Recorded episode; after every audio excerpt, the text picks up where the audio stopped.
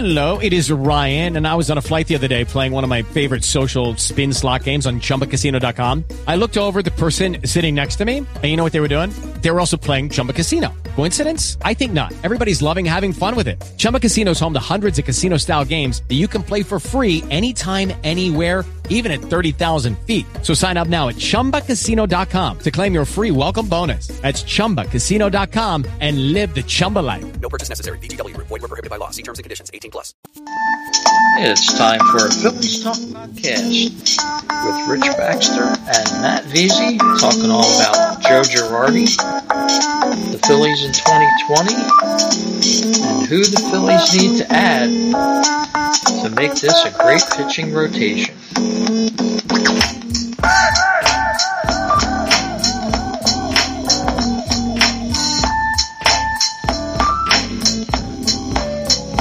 Hello and welcome to this edition of Phillies Talk. It's the first off-season show of 2019 as we wait for the 2020 season. My name is Rich Baxter and I'm joined with Matt Veasey. How you doing, Matt? Rich, good. How you doing this evening? Not bad at all. Not bad at all. We we've talked a few days ago about some things that we're going to talk about on the show, and uh, had a dry run through, so to speak, and uh, we have some changes on the Phillies. Yeah, we've got a new manager uh, within the last you know week or so. He's hired a new pitching coach now, and hunt's on for the hitting coach. So uh, pieces are starting to come together.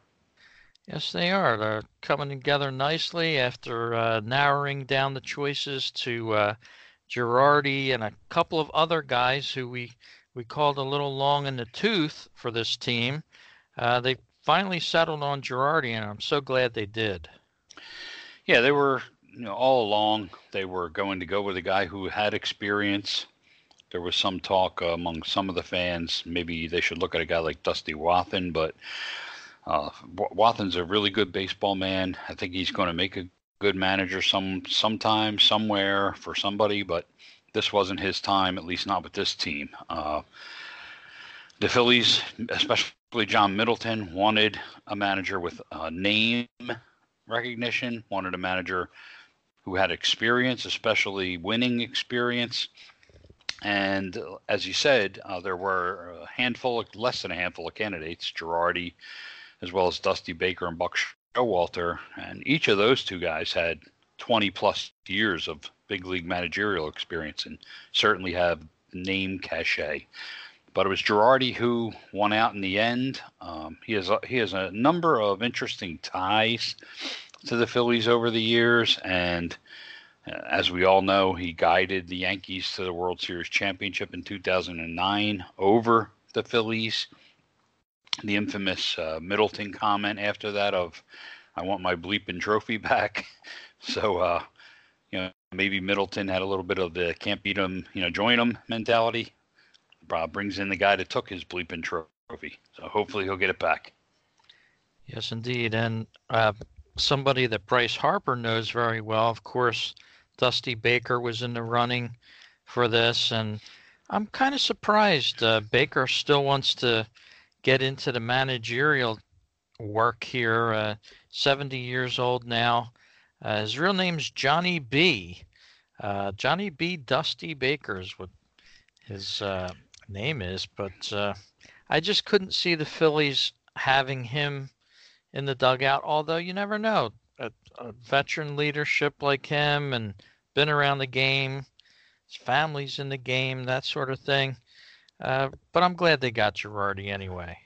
Yeah, I'm certainly no ageist, but uh, of the three of those, Girardi has uh, has that idea of age in his favor. He's the youngest. I believe he just turned maybe 55 or 56 years of age. Uh, I think it was 55, just uh, a couple of weeks ago. Uh, Showalter, I believe, is in his low 60s, and Baker, as you said, you know, up around uh, seven decades now. So uh, Girardi certainly is the kind of guy who, if things work out here, could be here for a long time. Yes, indeed. Uh, I can't wait for the season to start. We were talking a little bit about before the show. Uh, we're about 144 some odd days away, 143 to opening day and a lot sooner than that till training camp opens. It just seems like we were talking about on our our dry run through. Uh, the holidays come, you you have Thanksgiving, your Christmas is next, and then New Year's, and then before you know it, you know by you know a couple weeks after that, it's time for baseball again. Yeah, we, you know, obviously, you know, the World Series just ended this past week, so it's supposed to be that kind of break period for baseball. But for you know, hardcore baseball fans, purists, uh, people who, like you and I who follow the game, follow the team all year round, there's never really too much of a, a lull. Uh, right now, you have the interesting, you know, if you are a, a real baseball fan, you have an interesting international tournament going on, the Premier 12 tournament, in which uh, Team USA is taking part. In fact, Girardi was supposed to have managed Team USA in that Premier 12 tournament, and on being hired by the Phillies, uh, had to turn it down. I believe Scott Brosius took over the job, and the our new pitching coach uh, was going to be the pitching coach of Team USA. Now, I should have looked into this, but I and I meant to, and I didn't, uh, to see whether or not uh, we were going to have uh, Bryan Price still as the pitching coach of Team USA. Uh, he's now been hired as the Phillies pitching coach. So, you know, we have that international tournament going on. That lasts for a couple of weeks that's going to get us within shouting range. I believe the GM meetings happen uh, right around the end of that period or during that period, and then you have the winter meetings about two weeks later. Uh, the winter meetings will take us, you know, then through that period, all the rumors that that are involved in the winter meetings are going to take us through that Thanksgiving Christmas period. Then the the year will turn, and we'll start looking forward to spring training. Yes, we will. And as we experienced this morning, as we're recording this podcast, we had to turn the clocks back. And that's when uh, winter usually starts happening for me when it gets dark out at 4:30, 5 o'clock. Uh, and, you know, it, it's just uh, those long winter nights, so to speak. Plenty of time to study baseball and uh, look for news, as you said, on the Phillies that sort of thing. And we had Jake Arrieta, no surprise here. He exercises his $20 million option for 2020 with the Phillies this a uh, couple of days ago as well. Yeah, as you say, that's no surprise. Certainly in the open market, nobody was going to, based on his health and his performance over the last two years, nobody was going to give Jake Arrieta $20 million for next year and certainly he would have been a long shot to get any kind of multi-year deal from anybody. So it's smart move for Arrieta to re-up with the Phillies, earn 20 more million dollars guaranteed, and possibly, you know, best case scenario for both the team and for him, uh, have him come back healthy, prove that he's healthy, prove that he can still uh, help a team and then um, you know maybe he'll go into free agency next year if he can put together a good, full, healthy season with a shot at another contract. So it was a no-brainer. Like you said, uh, the Phillies, I'm sure, certainly planned that this was the case. Uh, the fans, whether they're happy about it or not, should have you know seen this coming. So uh, all along, we knew Aaron Nola and Jake Arrieta were probably the two, given health, are the two obvious you know, members of the starting rotation in 2020 at this point. Yeah, and he didn't pitch all that terribly uh, during the year. I know you were uh, picking up for him a lot uh, early on in the season, right into the middle of the season, where I was more critical of him. But thinking back now, the Phillies didn't always play that well when he was on the mound. They weren't scoring a lot of runs for him. Um, trying to make a few excuses for him, but uh, we all wish we would have got the Jake Arrieta from a few years ago. Yeah, he's past his prime now, and, and the Phillies got him past his prime. But I think that they hoped for a little more than they've gotten the last certainly, you know, paying him sixty million dollars over three years. I think that they were hoping that they would get, you know, I'd say a number two type starter, uh, a guy who give them innings, even if he wasn't a Cy Young caliber pitcher anymore. And uh, the combination of health, uh, and I think health has probably been his biggest bugaboo. Uh, that that's really kept him from being an effective number two, three type starter. Uh, as you said, I was uh, I defended him, but that was based on he, his start this year. He really did begin the year uh, pitching very well. In fact, he was pitching very well through middle towards the end of May, maybe his first six, seven, eight starts certainly, um, and and that's right around the t- time that the team started to level off and then fall apart. And certainly the cumulative effect of all their pitching injuries and other nonsense, uh, thinking Odubel Herrera's situation, the the combination of the injuries and the other situations uh, just ultimately uh, there was a lot of uh, attrition there on the roster, and I think that it wore wore on the team as the season went along. So uh, Arrieta, no surprise, as we said, coming back. It'll be Nolan Arrieta, and it's the other three spots that are up for grabs in the rotation. I think that are going to go a long way towards determining whether we have a postseason Phillies team in 2020. Absolutely. And we saw the Washington Nationals pull off an amazing victory uh, in game seven of the World Series, a thrilling series this year. Kept you glued to the television. It went back and forth. Only World Series, apparently, where every team uh, was the away team that won games.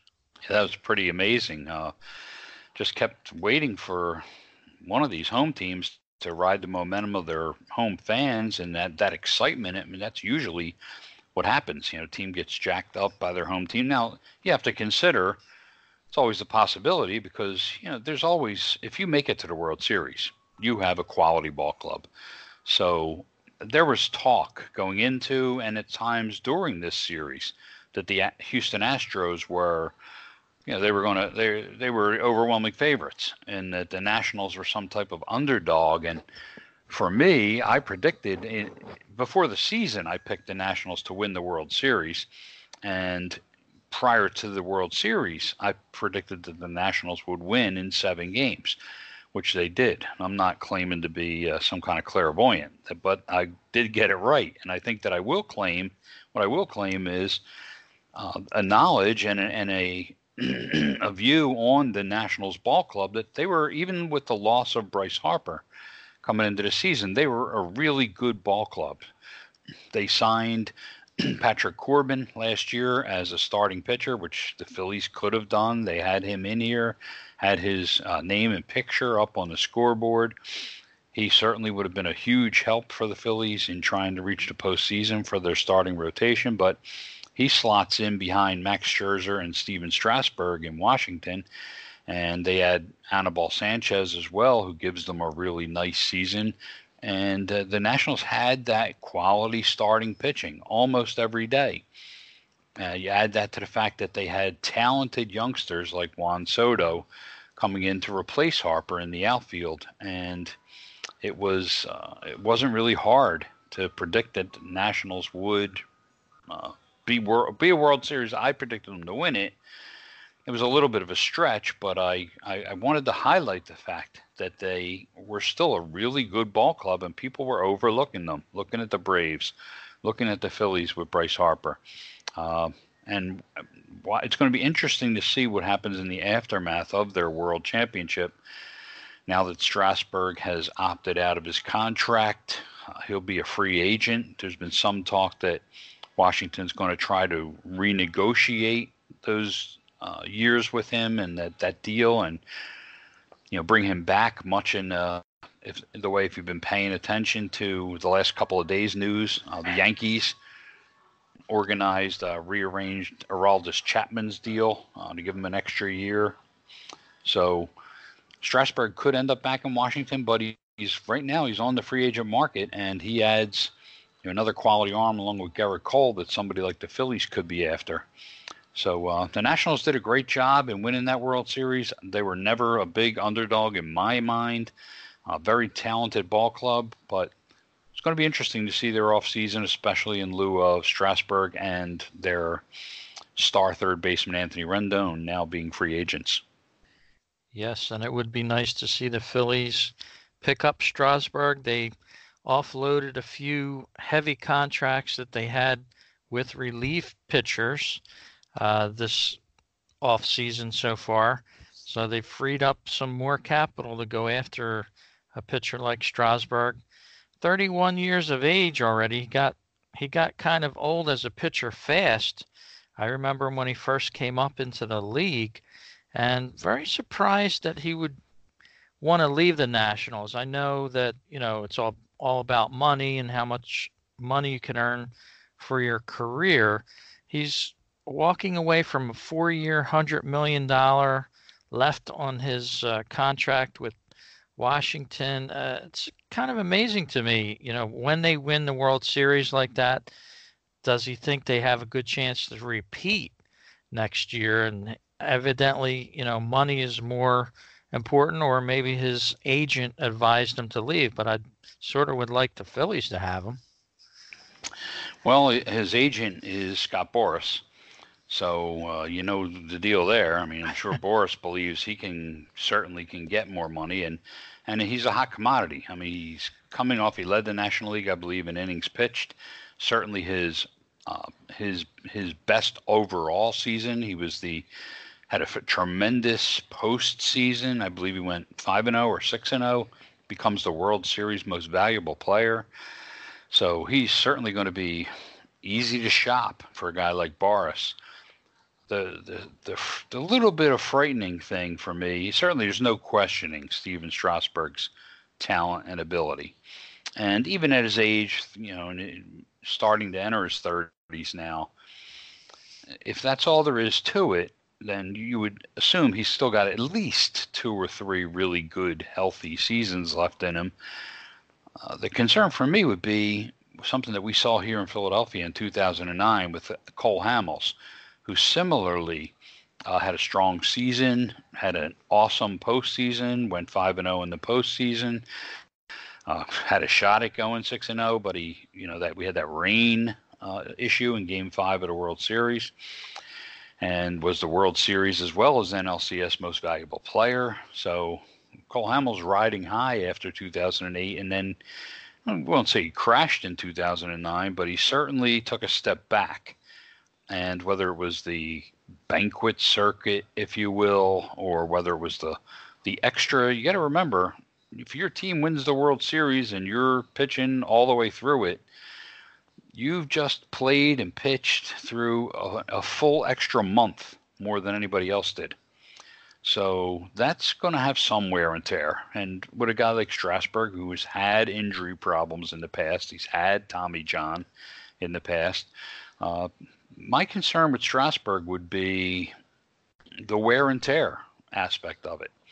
So it'll be interesting. He's going to be a very, very interesting case. Somebody's going to give him money, uh, and somebody's going to give him years. Uh, it's going to be a big roll of the dice too, though. So uh, pitching is uh, it, it, pitching is very shaky. You know, it's very shady as far as you know giving people big money for a lot of years. But Gerrit Cole and Stephen Strasburg are about as good and about as hot uh, a duo as you could get out there on the free agent market. Just at a time when teams like the Phillies, the Yankees, big spenders with the money to spare and the money to spend and the willingness both to spend and the belief that they this is what they need uh, to push them over the top. Uh, these kind of guys are coming into free agency right when teams like the Phillies and Yankees need them. So it's going to be very interesting. And the Phillies and Yankees won't be the only teams bidding on these guys. You know, the San Diego Padres are looking for a veteran to lead their rotation. Uh, teams like their their old teams, Houston, Washington, they're going to be in the mix.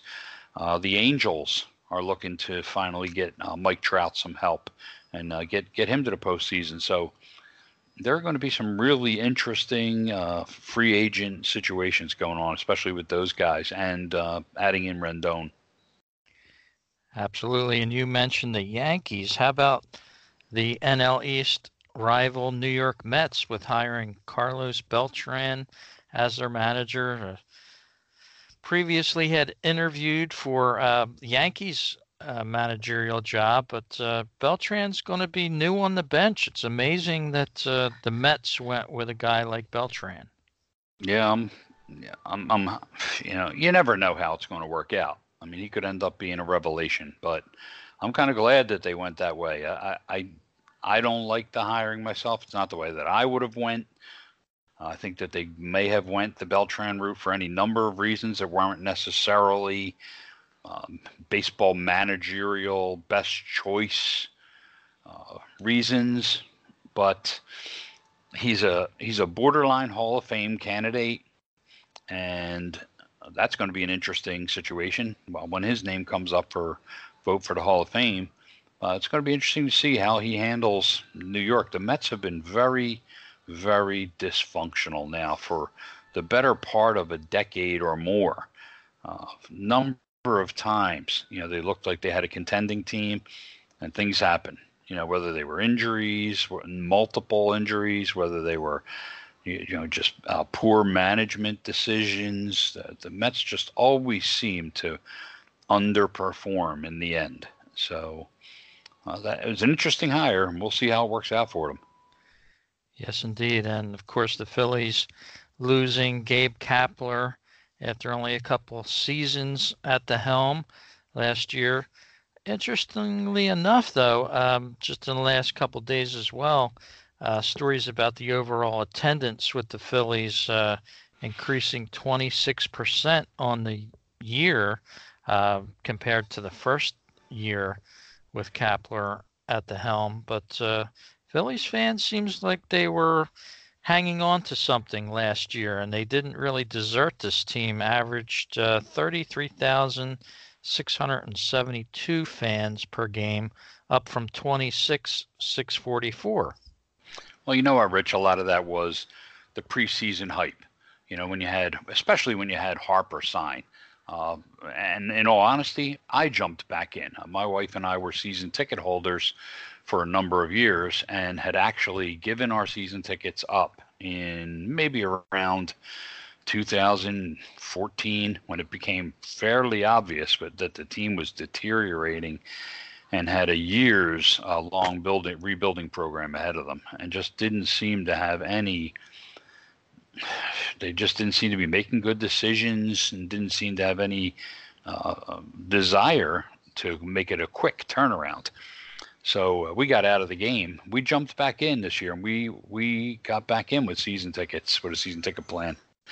So I know a lot of Phillies fans did the same thing, and there was a huge bump up as far as uh, the season ticket sales go. Uh, per game ticket sales, you know, went way up. So it doesn't surprise me at all that their overall attendance numbers were up, but I think that's a little bit misleading as far as the averages go.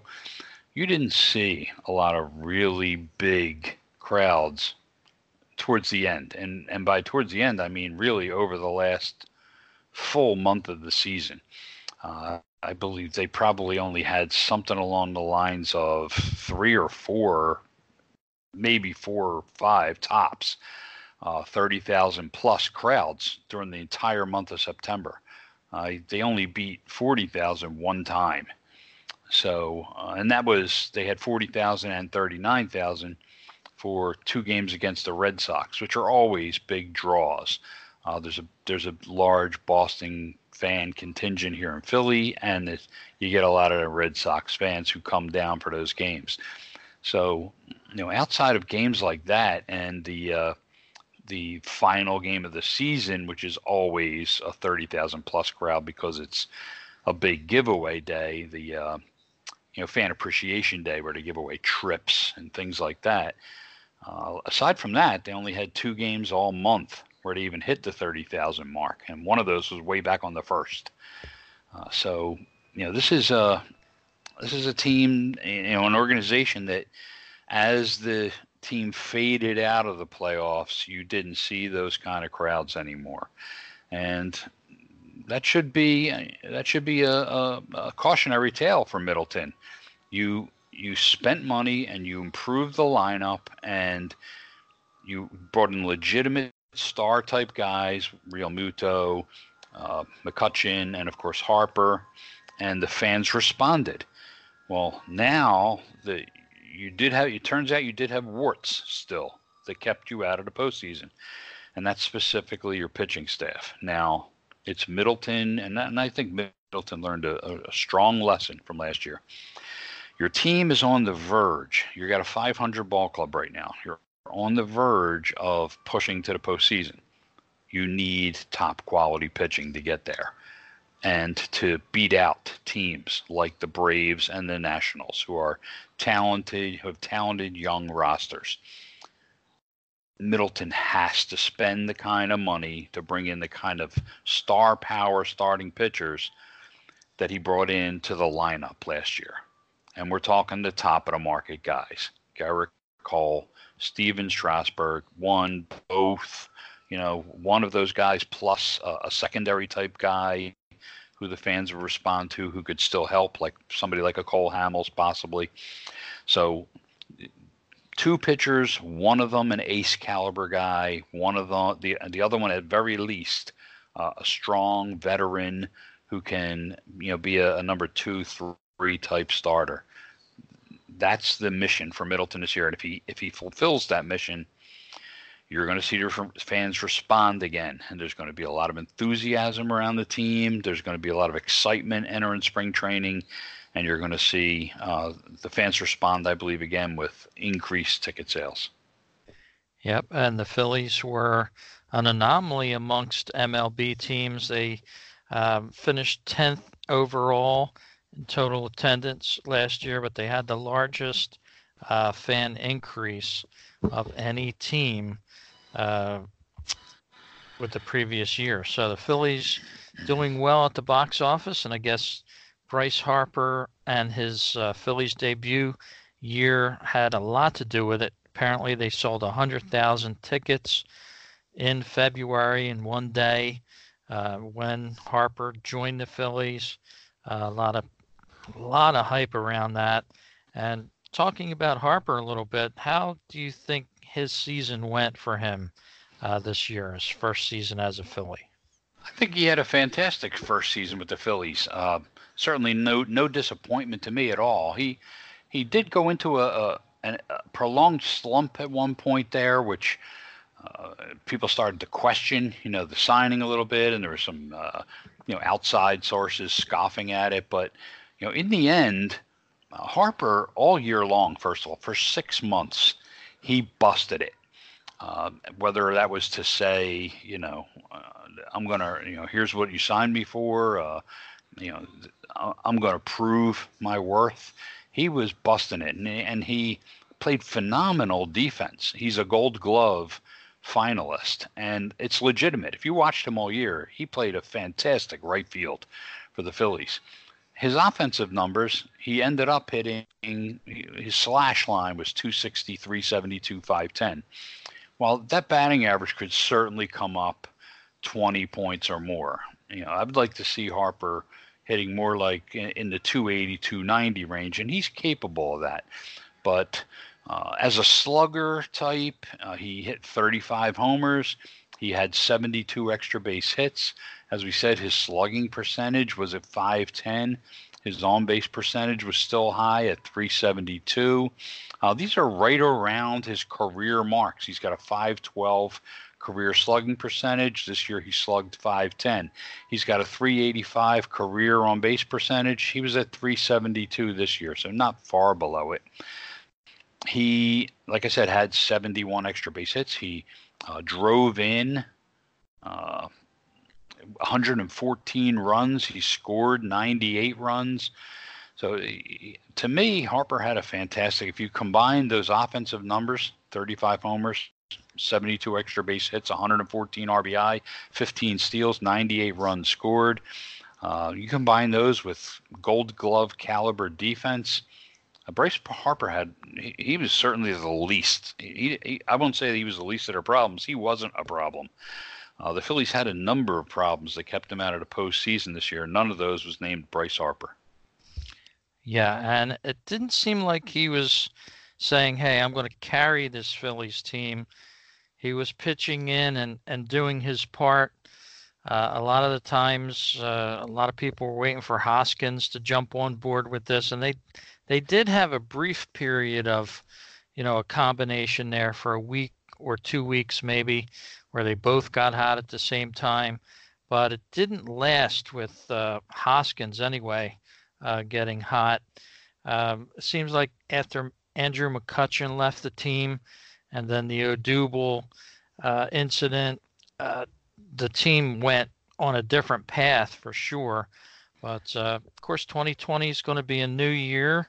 It's going to be a new season for them, and with a new manager, it'll be interesting to see what kind of start they have on the season and uh, how they do next year for sure. And as you said, a lot more fans are, are getting back uh, on the bandwagon, so to speak, jumping back into the game again. And uh, coming up in the next week now, now it's the off season. We have the awards season coming up, and that's always a good time uh, to see some players getting recognized. The uh, MLB uh, All Star, you know, uh, best player of the league, best pitcher, best manager, all that will be coming up uh, this week, I believe, and I can't wait for that. Yeah, you'll be rolling out your MVP, Cy Young, you know, Rookie of the Year, Manager of the Year, you know, candidates, and then uh, the winners will be announced. And uh, before you know it, we'll be you know, talking about Hall of Fame uh, uh nominees and the uh, Veterans Committee Hall of Fame honoree. We, will have Dick Allen. we'll have another shot this year. So there are some interesting things. you're not going to see the Phillies involved in any of those annual awards other than the three players, uh, Aaron Nola, Bryce Harper, and JT Realmuto, nominated for Gold Glove awards. So I think they're the only Phillies that you'll see with any uh, shot at any kind of individual award. Uh, and but the, the, Dick Allen Hall of Fame situation will be interesting to watch, and of course uh, the Phillies' pursuit of, uh, of pitching, especially in free agency, and you, you may see them go after a, a, guy like a Rendon or go after an outfielder. Uh, center field is certainly a position that is of interest to me to see how they're going to handle it for 2020. Yeah, they have a uh, tall task ahead of them to figure that out. And I like the the award season. Seems like they have new companies sponsoring the award season. That Rawlings used to be uh, associated with the pitching award. Now it looks like Wilson is coming on with the Defensive Player of the Year award. So it'll be interesting to see uh, the companies involved in this this year as they announce those, and we'll be talking about those folks in next podcast, the winners. And who could you uh, say might be manager of the year for uh, the NL in 2019? This year, you're talking about this this past year in baseball. Yes. Who was the National League's Manager of the Year? Yeah. Well, who would? It would be be really difficult not to give it to Davey Martinez. I mean, if you consider, you know, the Nationals were a dozen games under 500 at the end of May, and his team ends up rallying to win 93 games. They were the best team in the National League over the last five months by pretty much a wide margin. They they uh, closed from a, a, deep double digits gap down to four games by the time the season was over in the NL East. And of course, they they go on to win the World Series. Now, the voting for these awards takes place before the postseason, but I think he I think he earned it before we even got to that point. Um, I think another strong candidate could be Mike Shildt, who was uh, the manager with the St. Louis Cardinals. I don't think I think there were a lot of teams that didn't see the Cardinals as a division championship team this year. Uh, there was a lot of talk about the Cubs, about the Brewers, and uh, the Cardinals come up with yet another you know, division title. So uh, he could get it. Uh, Atlanta won 97 games. Uh, so Brian Snitker, you know, certainly going to get support there. Uh, so I, it would surprise me if it didn't come from that Dave Martinez, Brian Snitker, Mike Shildt group. And I still would have to make, even though the postseason wasn't included in the voting, I'd make Martinez the favorite. Of course, the Dodgers won 106 games and led uh, the National League by nine games. Uh, so, you know, you would think that Dave Roberts would, you know, be a favorite and he'll get some support. But I also have to think that you have to factor in that the Dodgers won like six or seven straight NL West Division crowns. They were a favorite from day one. They had a tremendous roster going in. So there's an argument that, you know, they were almost a plug and play team. Um, I don't know that that's necessarily true, you know, Dave Roberts certainly did a nice job with the Dodgers, and he has since he's been there. But I, I would say Dave Martinez with the Nationals if you put me on the spot. Yeah, and if you went over to the American League, you'd probably be looking at uh, the Twins manager, first year manager, Rocco Baldelli, uh, probably a, a, contestant. Twins were doing pretty good there for a while. Uh, also, mentioned in that same breath Aaron Boone, uh, possibly, and then you have the uh, Astros manager as well. If you wanted to go with that, with their return to the World Series and all, um, it's going to be interesting to see who they pick. Yeah, and, who... uh, Kevin Cash with the Rays has to be has to be mentioned as well. You're talking about a Tampa Bay team that won 96 games.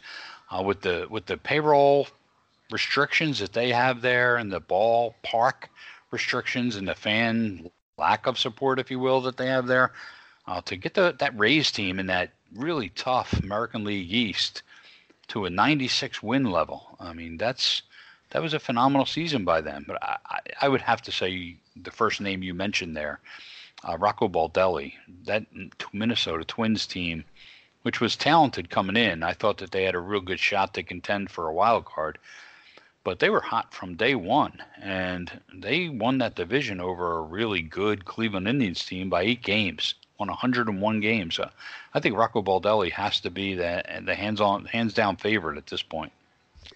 Yeah, and of course this year. Uh, as the season ended and the World Series started, I believe there was a huge uh, snowstorm in the Midwest uh, coming across the country. So uh, interesting to see how that would have played out with oh, a uh, the World Series. You know, like saw, maybe I saw earlier this week. Uh, yeah, I saw earlier this week. I don't know if you saw that. They had uh, it was the day of game. I want to say game six, maybe or maybe game seven, but I, I think it was game six of the World Series uh, earlier in the week. And Colorado had snow on the ground. They had pictures from Coors Field.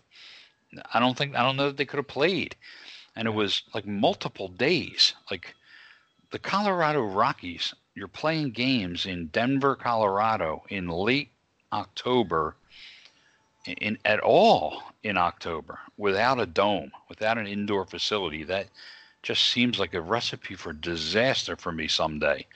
Uh, and it's one of the reasons why I, you know, I, I always hope. I saw this happen with the Phillies. The Phillies played the the Rockies in the 2009. I think it was the NLDS, and they had a game that was actually snowed out in the NLDS. Uh, that you know that showed me or that's early October. Uh, so you, know, you start the you start you're playing with um, you're playing with fire. You're playing with ice.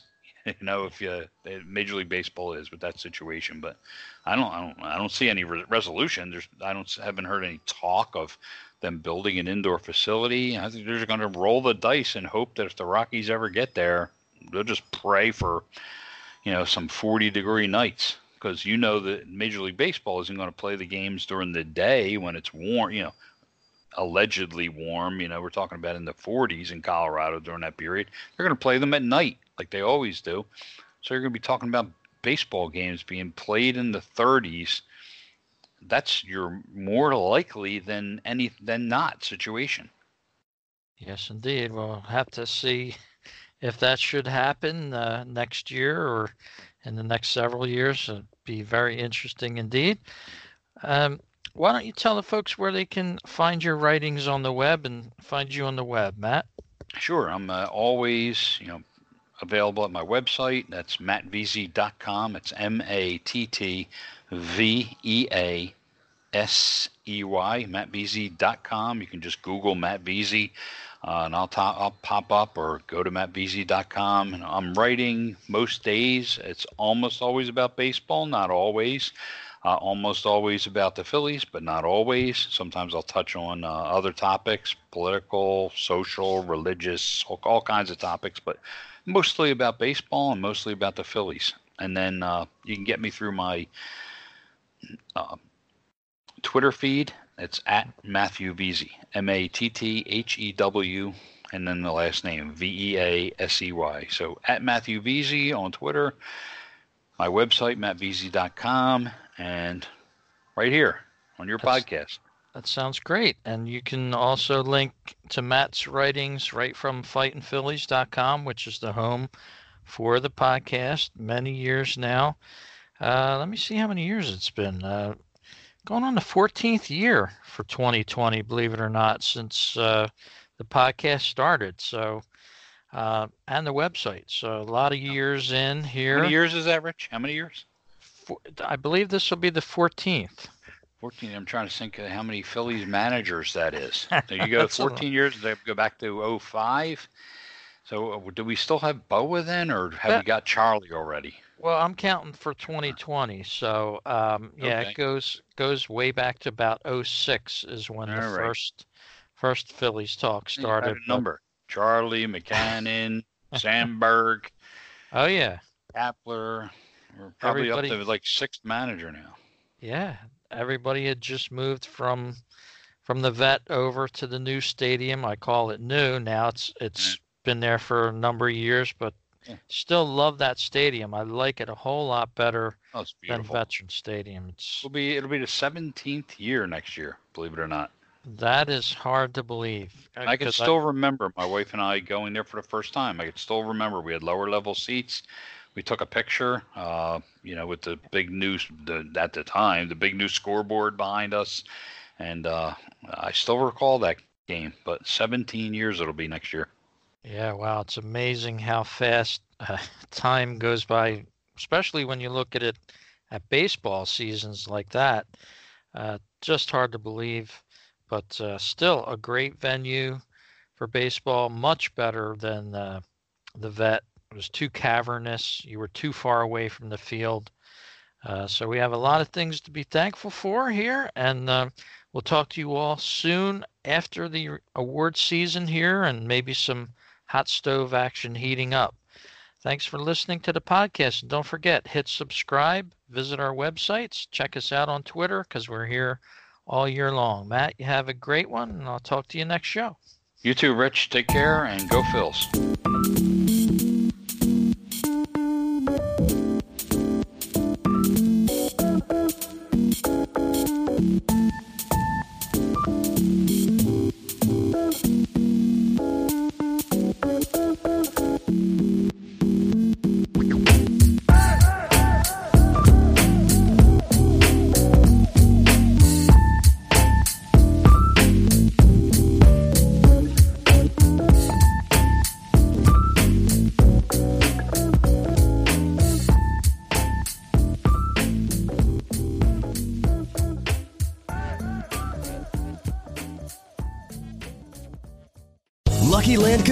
Asking people what's the weirdest place you've gotten lucky? Lucky? In line at the deli, I guess? Aha, in my dentist's office. More than once, actually. Do I have to say? Yes, you do. In the car before my kids' PTA meeting. Really? Yes. Excuse me, what's the weirdest place you've gotten lucky? I never win and tell. Well, there you have it. You can get lucky anywhere playing at LuckyLandSlots.com. Play for free right now. Are you feeling lucky? No purchase necessary. Void where prohibited by law. 18 plus. Terms and conditions apply. See website for details.